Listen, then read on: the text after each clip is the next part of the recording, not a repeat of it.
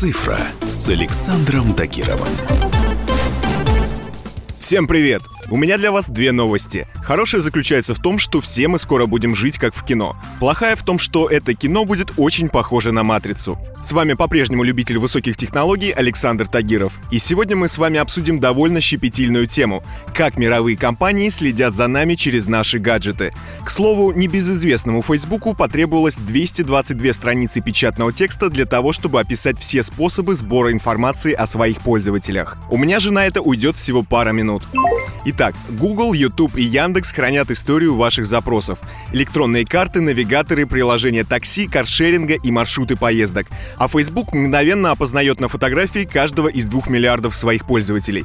Сегодня за нами следят настолько пристально, что остается лишь завидовать Саре Коннор, потому что Терминатору приходилось искать ее по телефонной книге, а о нашем с вами местоположении машинам известно все и всегда.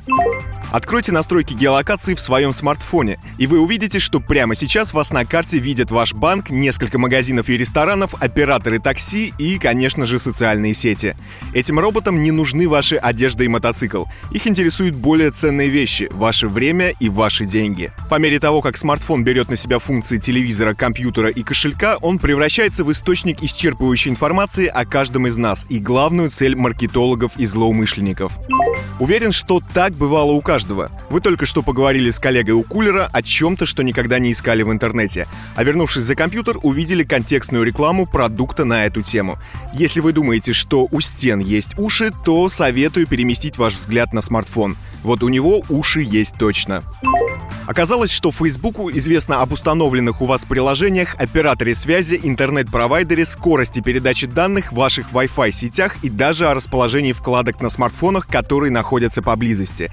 Более того, в систему даже зашита возможность следить за движением ваших губ. Официальное объяснение этой функции — необходимость уметь отличить живого пользователя от бота. Но кого мы на самом деле с вами обманываем? Пару лет назад компания Apple купила фирму, занимающуюся разработкой систем слежения за глазами пользователя. Цели были вполне безобидные — избавиться от мышки и научить курсор следовать за взглядом. Но эта же технология позволяет узнать, на сколько секунд ваше внимание привлекает тот или иной объект на экране. Так что и без того толстые досье о наших предпочтениях будут пополнены новыми фактами. Сегодня данные о каждом человеке, ведущем активную жизнь, это тома из тысяч и тысяч страниц. И именно они самое ценное, что есть в интернете. Ведь если в реальном мире журналы и газеты продают информацию вам, то в виртуальном пространстве идет торговля данными о вас. Сегодня каждый день Google обрабатывает больше данных, чем было создано человечеством за всю его историю до появления интернета. И по мере переноса большего числа документов в цифру, база данных о каждом человеке обрастает все новыми подробностями. Здесь есть и налоги, и ваша недвижимость, автомобили, авиаперелеты, счета и штрафы, и все это образует огромный массив данных. Похоже, в ближайшем будущем станут очень востребованы услуги профессиональных чистильщиков, стирающих нежелательные моменты цифровой жизни. Но чтобы удалить все, им придется повозиться. А пока что нам остается только мириться, так как это неизбежная сторона технологического прогресса. На этом у меня все. С вами был Александр Тагиров.